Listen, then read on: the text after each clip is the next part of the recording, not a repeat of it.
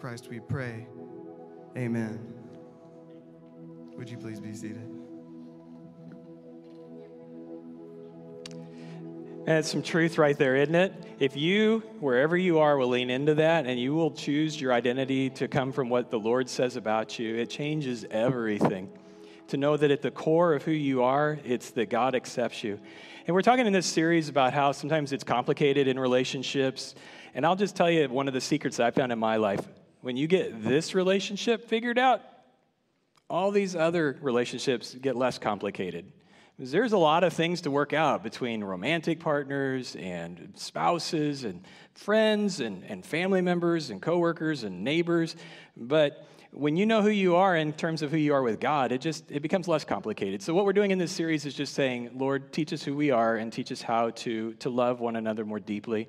So we've been going through this series about, and today we want to talk about what is it like to to build trust into your relationship. It's a core aspect of of any healthy relationship. So how do you know if you can trust somebody, and how do you know when it's time to to let them inside the fence of trust, and how do you build trust? How do you regain trust if you've lost it? We need to talk about that because honestly, a lot of us have trust issues.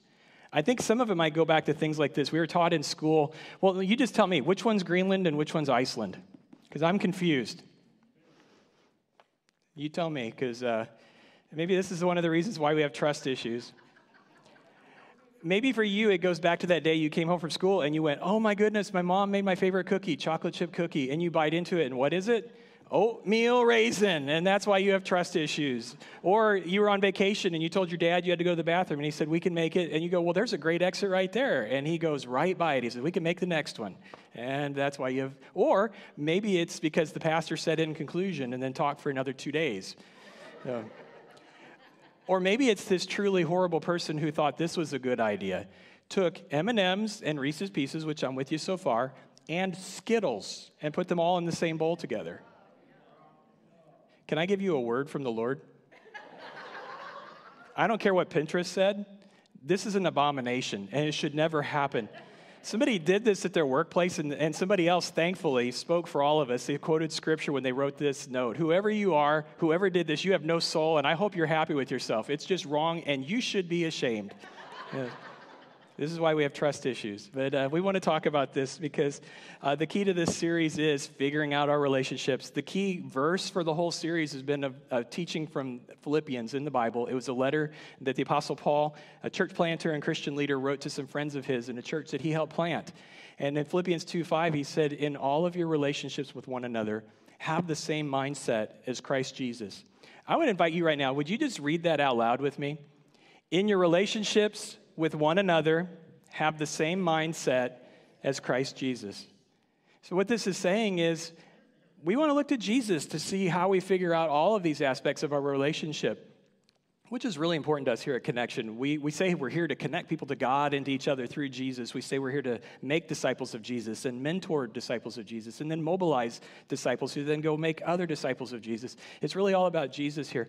I like what Pastor Gene Appel told his church once. He said, You know, the most important thing in your life is not that you're in church, it's that you're in Christ. And I think the same thing for you. So, as we learn today about trust and the place that it has in our relationships, we want to look to Jesus and let him teach us. So, one of the other sources that's been really helpful to me in this series is uh, the writings of a guy named Dr. John Van Epp. He's a psychologist, a researcher, a clinician, a therapist, a counselor, writer. And uh, one of the books that he's written is called uh, Better Together, Growing Better Together. And I just think it was phenomenal. It was like a huge eye opening experience for me. What he did in his research is just took all the scientific literature and said, what are some of those commonalities in relationships that work? And he boiled it down to five elements, and you see them right here. Uh, every relationship that really works, whether it's in your marriage or if it's in your family or with a coworker, th- these five elements are probably present there and in varying degrees. And we talked about this last week. You first of all have to get to know someone, and knowledge, whether it's you're talking about your spouse, your kids, the Lord, knowledge is where you start. The more I know about you, the deeper our relationship can go. Today we're going to talk about trust, and we want to say that as your trust grows with one another, your relationship will grow.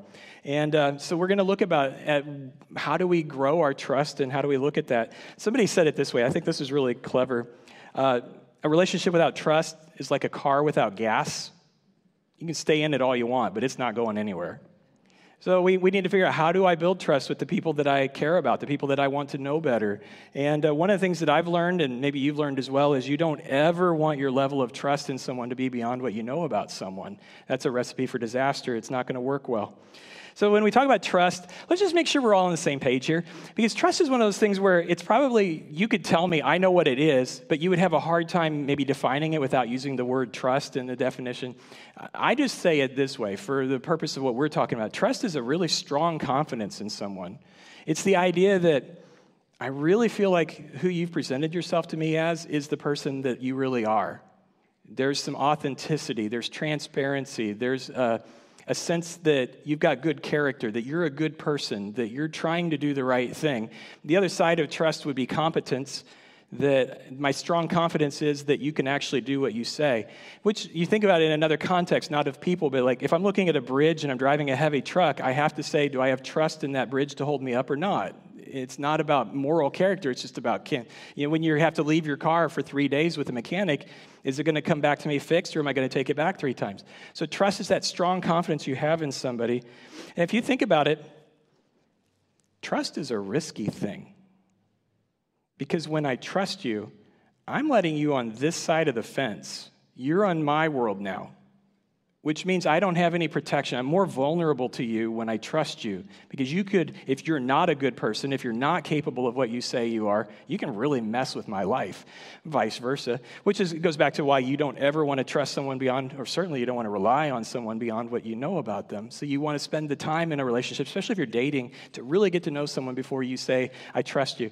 Now, you might be thinking, well, what's the difference between trusting in someone and relying on someone? And we'll get to reliance next week. I would describe trust more as the attitude you hold towards someone, and relying is actually what you do in the real world. I don't know if that distinction makes sense to you. It kind of works for me.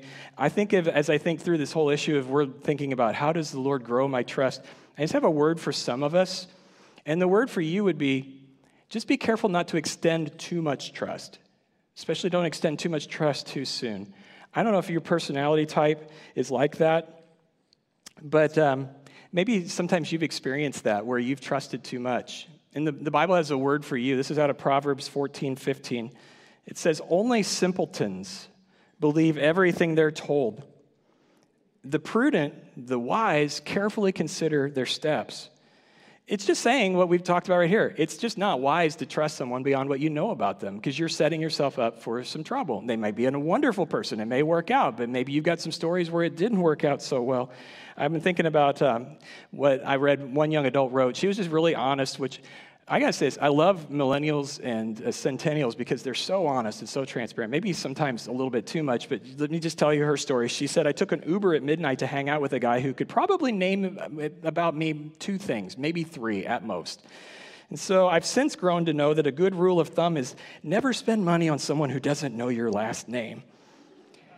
I just say this, and I, am not, I'm not throwing rocks. We've all done dumb things, but I'd say uh, when you barely know someone and you trust them, rely on them, this is just like a, first way down here and just be really intimate with someone, sharing details. And like, I don't know how much, I don't know much about you at all. This is like a recipe for a relational crash. And I don't know if you've experienced this in your life.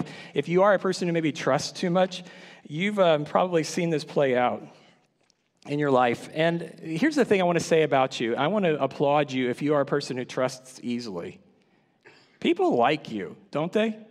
You're just like, we all like you because you're easy to get along with, you're warm and welcoming, and you're quick to jump into new ideas and uh, to take challenges on. And we need people like you. So I'm not like saying that you're bad. I'm just saying that maybe you need to be careful about trusting too much because maybe you can tell a few stories where there's been a few consequences because you were too quick and too eager to trust something or someone that you shouldn't have.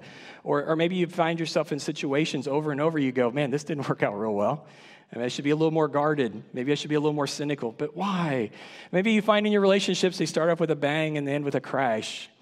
You know, if, if you're that kind of a person, there's somebody in the Bible that you're just going to immediately relate to. He's in the Old Testament. He lived 3,000 years ago. You may have heard of him before. His name is Samson. And if you want to find judges in your Bible, I would invite you just to see a little bit of his biography. True story, true guy. Uh, if you know anything about Samson, you might be thinking, oh, the, the guy was like a dumb jock. And I don't think that's fair. If you actually go read the story for yourself, and maybe the last time you heard it was when you were a kid, if you had some church experience, I think you should read it now at your current age because I think you're going to see some nuances and details there you haven't picked up before. So, the thing about Samson, if you are completely unfamiliar with him, which is absolutely fine, he came into uh, the world at a time when Israel was still a new country. It was like the Wild West of Israel. And so, if you go way back, you've got Moses bringing the people of Israel out of Egypt and slavery. They come to the land that becomes Israel. They lived there, but there were people already there, so they had some conquests to take on. They had enemies all around them who wanted to stamp them out of existence, much like today. And one of them was the, the Philistines. And so, God would overwhelmingly have to just come in and raise up a judge a, a, ruler, like uh, Samson was one of them, to, to deliver the people of Israel out of all this oppression that they were facing. And so Samson was one of them. Samson's story actually begins before he was even born. His parents couldn't have kids, and God came to his parents and said, This is your great day. You're going to have a child, and he's going to be an extraordinary kid. He's going to be, he's going to be a savior of the people of Israel. And he's going to have to do some things throughout his whole life because he's special. He's going to be a Nazirite. And that's N A Z I R ite, not N A Z A, which is where Jesus was born in Nazareth. It's a different thing. A Nazirite never drank wine their whole life. They didn't eat grapes or eat raisins or anything. They never touched dead things, and they never cut their hair. Uh, so as Samson was born, I don't know if he was born with the full head of hair or if he grew it, but by the time the kid was five years old, he probably had a long, I don't know if he braided, I don't know what he did with it, but he grew up to be a very good looking, long haired kid, very strong. He had, extre- we would look at some of the things he did and say, he's like a superhero. He's like Marvel Comics or DC Comics 3,000 years ago. But it was because the, the Lord did powerful things through him. But he wasn't always smart relationally he, he, I don't think he was a dumb guy. I just think he just didn't make very wise choices. Let me read you about one of them. This is in Samson, or I'm sorry, Judges chapter 14. One day when Samson, as an adult, was in Timnah, one of the Philistine women caught his eye. When he returned home, he told his father and mother, A young Philistine woman in Timnah caught my eye. I want to marry her. Get her for me. But his father and mother objected. Isn't there even one woman in our tribe or among all the Israelites you could marry? Why must you go to the pagan Philistines to find a wife? But Samson told his father, Go get her for me. She looks good to me. 3,000 years ago, let's not judge them by our standards. And then you might be thinking, well, Samson's parents sound really racist. What's going on with that? Remember, the Philistines were their enemies. This is like during World War II, a Jewish kid wanting to fraternize with a, a, German Nazi. It's just, why would you do this? What they didn't know is God had actually kind of put this thought in Samson's mind to create a fight between the Philistines and Israel. And here's what happened. So Samson's parents went down to Timnah. They talked to the parents of this girl, this woman that Samson liked, arranged the marriage. Here's something interesting that happened on the way. I'm just going to tell you and summarize it. As they were going down, Samson took a little detour into a vineyard, which Remember, that's a no no. He's not supposed to be touching grapes. He goes off into the vineyard. I don't know why he did that, but his parents didn't know this happened. A lion jumped out and was going to kill him. Samson was filled with power from the Lord, ripped that lion to pieces and killed it. Came back to mom and dad, did not tell them a thing about what happened. They went down, made the arrangements for the wedding, went back home. Sometime later, Samson was walking back down to Timnah to see his girl, and he thought, I wonder what happened to that lion I killed back in the vineyard, finds the carcass, and had found that bees had built a hive in this carcass, and there was honey in there. So he scooped honey out of this. I know it's gross, right? He scooped up the honey out of this dead lion and ate it. So, so now he's broken two of his three vows that he's not supposed to break. He's touched a dead thing and he's in the vineyard. And goes on down. He's with the, the wife to be, or the wife, I don't know at this point if they were married yet and the people of the town had decided he needed some groomsmen. So they got 30 Philistine dudes to be his groomsmen. And Samson's feeling all cocky and he said, I got, I don't know if there was some alcohol involved in this, but he threw out a little challenge to the 30 guys who were his groomsmen. And he said, I've got a riddle. And if you can solve it, I'll give you guys 30 sets of clothes. And if if you can't solve it, you give me 30 sets of clothes. This is a lot of money riding on this. And he said, Out of the eater, something to eat. Out of the strong, something sweet. I would never figure that in a million years. But they took the challenge and they couldn't figure it out either. And finally, they realized we're not going to figure this out. So you go down to verse uh, 15. On the fourth day, because they got seven days to solve it, uh, these 30 guys said to Samson's wife, Entice your husband to explain the riddle for us, or we'll burn down your father's house with you in it. Did you invite us to this party just to make us poor? So Samson's wife came to Samson in tears and said, You don't love me. You hate me. You've given my people a riddle, but you haven't told me the answer. I haven't even told the answer to my father and my mother. Why should I tell you? So she cried whenever she was with him and kept it up for the rest of the celebration. At last, on the seventh day, he told her the answer because she was tormenting him with her nagging. Then she explained the riddle to the young men. That's a great wife right there. So they then come and they solve the riddle for Samson, and he has something obscene to say about his wife. I'm not going to read it, but you can see it there. It's actually pretty clever, which is why I say he's probably a pretty smart guy. And then you go down to verse 19. The spirit of oh, Samson went out. I'm sorry, I got to tell you this detail. Samson left town, went to a different town, killed 30 guys, took their clothes, brought it back to pay off his debt. Yeah, they're like, don't. This is this is completely apart from the sermon. Just because it's in the Bible doesn't mean it's right. Okay, can we just all? all right. So uh, Samson was furious about what had happened. He knew his wife had told, and he went back home to live with his father and mother. So his wife was given in marriage to the man who had been Samson's best man at the wedding. Ouch. Again, I say just like a dumb jock, right? I don't know. I think Samson was just a man who trusted too much in relationships. He actually had another relationship with another Philistine woman. You may have heard of her, Delilah. And uh, that relationship, you know, he was not just blinded by love, he was literally blinded. And Samson actually lost his life because Delilah did the same thing to him. And you look at this guy and you think, Samson, the warning signs were all there. It's like somebody said, who's a counselor, like if ever somebody's trying to tell you who they are and the red flags are up, you should believe them. And everything was there, but he wasn't seeing it. But that's kind of a relational warning for those of us who trust too easily and too quickly you got to look at that and you think, but I can fix him. And she just needs somebody to believe in her. Let me ask you a question Does anyone love people more than Jesus? Let me show you how Jesus dealt with people. And he loved them dearly. This is John chapter 2, verse 23. Because of the miraculous signs Jesus did in Jerusalem at the Passover celebration, many people began to trust him but Jesus didn't trust them because he knew all about people. No one needed to tell him about human nature, for he knew what was in each person's heart. A counselor friend of mine once said this to me, and I've never forgot it. Unless you've recently walked on water, raised someone from the dead, changed water to wine, you're not going to fix them. There's only one Savior, there's only one Messiah, and you're not Him. When somebody's telling you and you get to know them and you see there's just some red flags here, you should be paying attention to that. You can still love them, but maybe you shouldn't trust so much.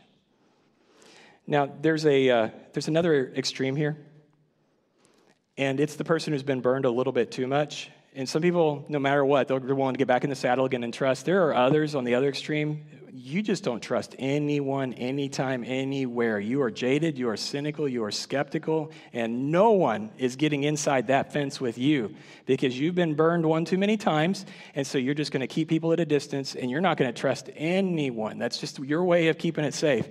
I'm not going to trust you. If I have to rely on you, I will, but we're just not going to go there because there's, there's nothing I can learn about you that will make me trust you.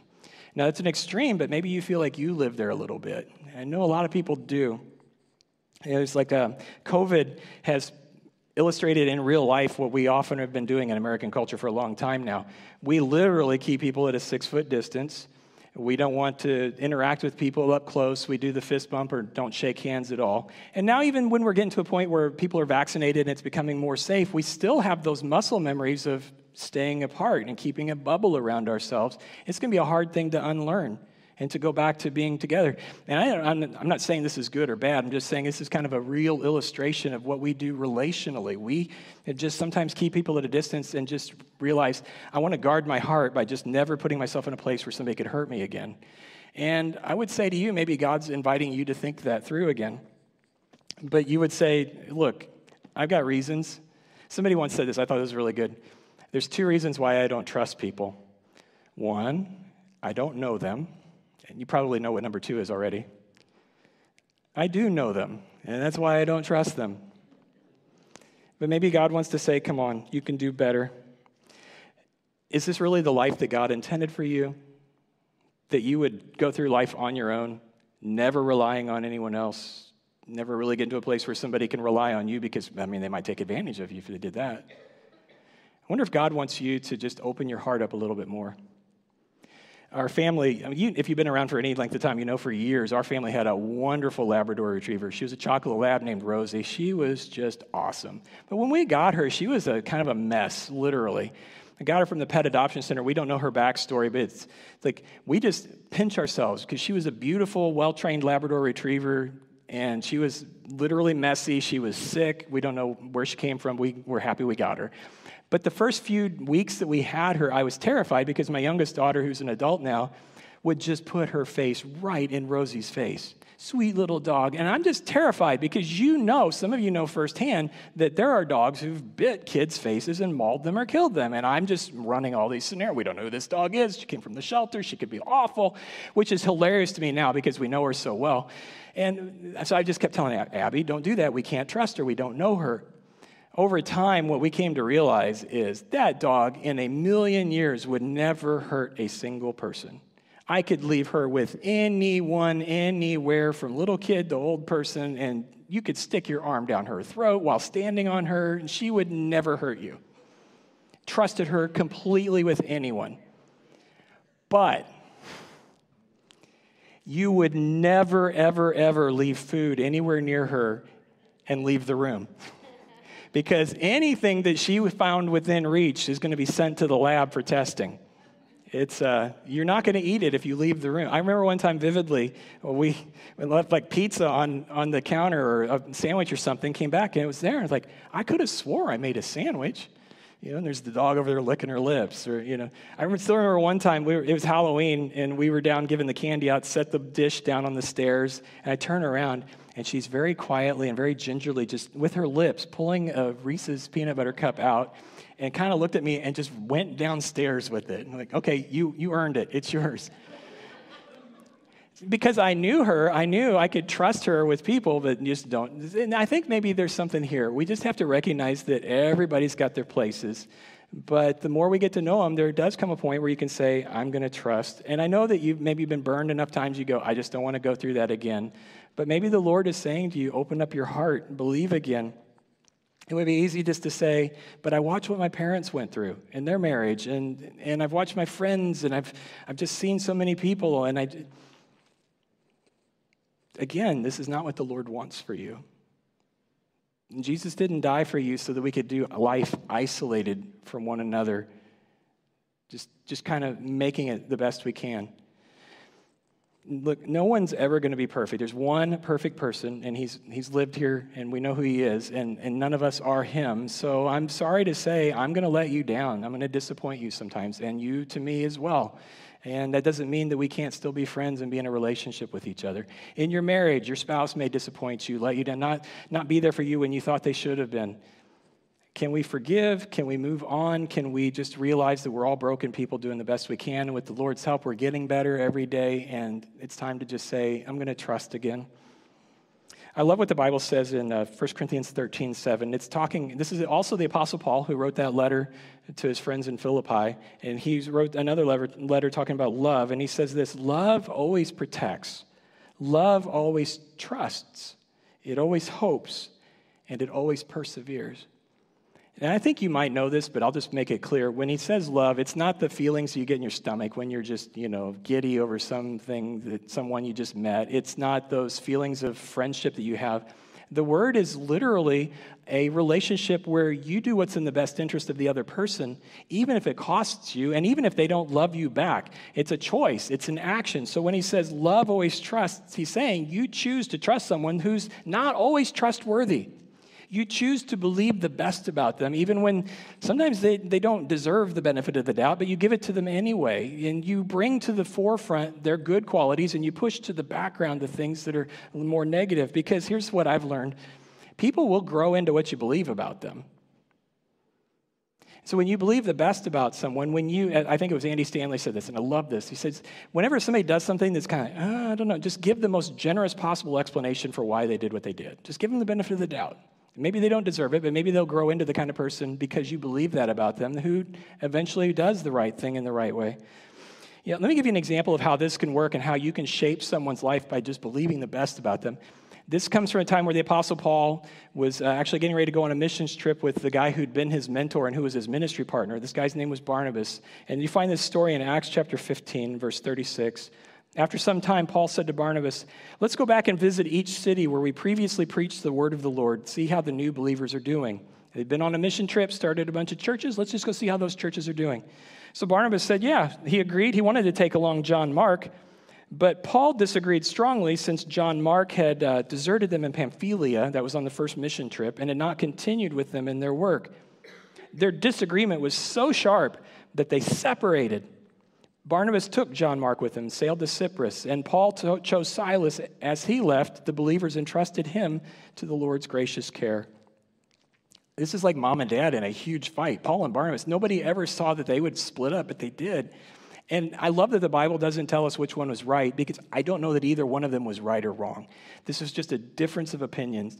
It's Paul holding the line and saying, Look, when we were out in the you know, foreign country planting churches and things were tough, John Mark didn't stick it out. He bailed. He, he took off on us. I don't want to trust him a second time.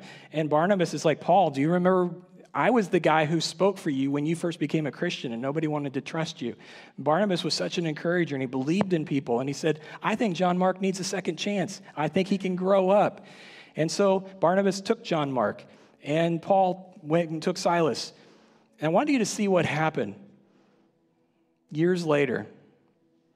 Paul, now at the end of his life, he's writing a letter to another of his proteges, a young pastor named Timothy. And this is out of 2 Timothy chapter 4. Paul wrote to Timothy, Only Luke's here with me now. Go get Mark. That's John Mark. And bring him with you because he's helpful to me in my ministry. What happened from I will never go on a trip with this guy again to bring him because he's useful to me? Well, Barnabas believed in Mark, and Mark rose to the occasion. We think this is the Mark who wrote the Gospel of Mark that's in your Bible. And, Paul wasn't wrong to hold the line, but Paul certainly knew to admit when he was wrong and say, you know what, this guy has grown and changed, and I am going to accept him. I am going to trust him. In fact, at the end of my life, when I desperately need a friend, I want John Mark. This is what happens in a relationship when you learn to trust again. There's great transformational power in believing in someone. I don't know if you've ever noticed this. Have you ever noticed that you have two partners there's the partner in real life, and there's the partner in your head. You ever had an argument with a spouse in your head for like 15 minutes, and then you start right there with your spouse in real life, and they're like, What in the world are you talking about? And you've just made yourself so mad arguing with the spouse in your head, and you know that's not real, right? But we do that so many times. Maybe what we need to do is just realize that we need to deal with each other as we actually are bring the good to the foreground, push the, the negative to the back, and to, to say, you know what, because I want to go the distance, because I care about you, I'm going to give you the benefit of the doubt, whether or not you deserve it. We're going to work this out. We're going to talk it out. We're going to get to know each other at a new level. We're going to find what the Lord can do with this relationship if we'll just trust Him. Maybe for you, you just need to trust again. Now, I want to be real clear just as I close this out, and I really am telling the truth. I am going to close this out. But I want you to hear me. I'm not talking about staying in a situation that's abusive. I'm not talking about staying with someone who is hurtful to you. I am certainly not saying that trust means you trust even when they've just clearly shown that they don't have your best interest in heart at all, where they're hurtful to you and they're just not a good person. Uh, I'm not saying that you have to be naive. Samson would have lived a whole lot longer if he'd just been a little bit smarter about who he trusted and to realize there's a time where you just can't trust someone because they've shown you who they are and they are not in your best interest. No, what I'm talking about is just working out the normal stuff of life because we do disappoint each other. Your friends are going to let you down. Your spouse isn't always going to be what you thought they should be and would be for you. And maybe you need to think about it from the other side of it. Maybe you've broken trust with someone and you need to be talking to the Lord about what it means to be trustworthy again. And God can help you with that. So maybe you are the person who says, I've trusted too much and I need the Lord's help to be more discerning. Or maybe you are the person who says, I just need to open my heart. And as calloused as I am towards people, I'm going to take a moment and just pray to the Lord and say, I want to be more open to the people around me because you know that's what the Lord wants for you. And in all of this, just one last thing there is a vertical element. I don't know where you are with the Lord, but I know that this isn't going to work out until you're good with Him. And maybe there's something that's happened in your life. You've had a bad church experience. There's been someone in your life that disappointed you who represented God, and you just don't want to have anything to do with God because you're having an argument with the God in your head, not the God as He actually is. And you need to stop that because the God as He actually is loves you, and He's nothing like the person who sinned or disappointed you. And the more you come and just open yourself up to Him, the more you're going to realize that. And so, the starting point of anyone's life becoming what it really should be is to trust Jesus. And I'm going to tell you this right here is the element of a great relationship with God. The more you get to know about God, the more you're going to like Him. The more you know about God, the more you're going to realize you can trust Him and you can rely on him and you can pray to him and he hears your prayers and you can commit to Jesus. You can say, I want you to be the Lord of my life. I want you to forgive my sins and lead me for the rest of my life. And he will do it. And you will learn things about God that you would never, you'll have such a close relationship with other people. I'm not saying it's going to be perfect, but it can be better. I want to pray for you, and I want, as I'm praying, would you just pray for yourself to God and ask Him to show you where you need to grow in trust? Father, I do thank you that, man, you knew everything about us, and we are anything but trustworthy. But yet you believed that you wanted us to be part of your family. What a gracious gift that is. Thank you. I thank you for that love that you have that just says, I'm going to do what's in your best interest, even if it costs me. And Father, it did cost you. It cost you the life of your son. Jesus, you gave your life for us. And we just willingly say thank you for that. We willingly open ourselves up to, to follow you. And I do ask for anyone here, Father, that is uh, not committed to you, that through your Holy Spirit, you will nudge them and prompt them to make that right today. We're th- thankful to be here in your presence, and we pray in Jesus' name.